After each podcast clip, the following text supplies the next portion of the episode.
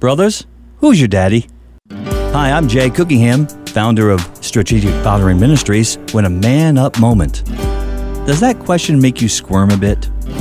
It doesn't have to. We are redeemed from sin to become the person that Father God wants us to be. His plan is personal and designed to produce sons and daughters. Listen to this scripture in Galatians 4 6 through 7. And because you are sons, God has set forth the Spirit of His Son into your hearts, crying, Abba, Father, so that you are no longer a slave, but a son. And if a son, also an heir of God through Christ. Today, the Father wants us to know that He has written something on our hearts. His Spirit identifies us as sons and daughters. It cannot be erased, it cannot be wiped away. He speaks throughout Scripture that He will establish His ways, His will into our lives. He grows daughters, He grows sons. On our hearts and on our minds and on our souls, and especially on our identity, He has inscribed His name, and we are His. So, brothers, who's your daddy?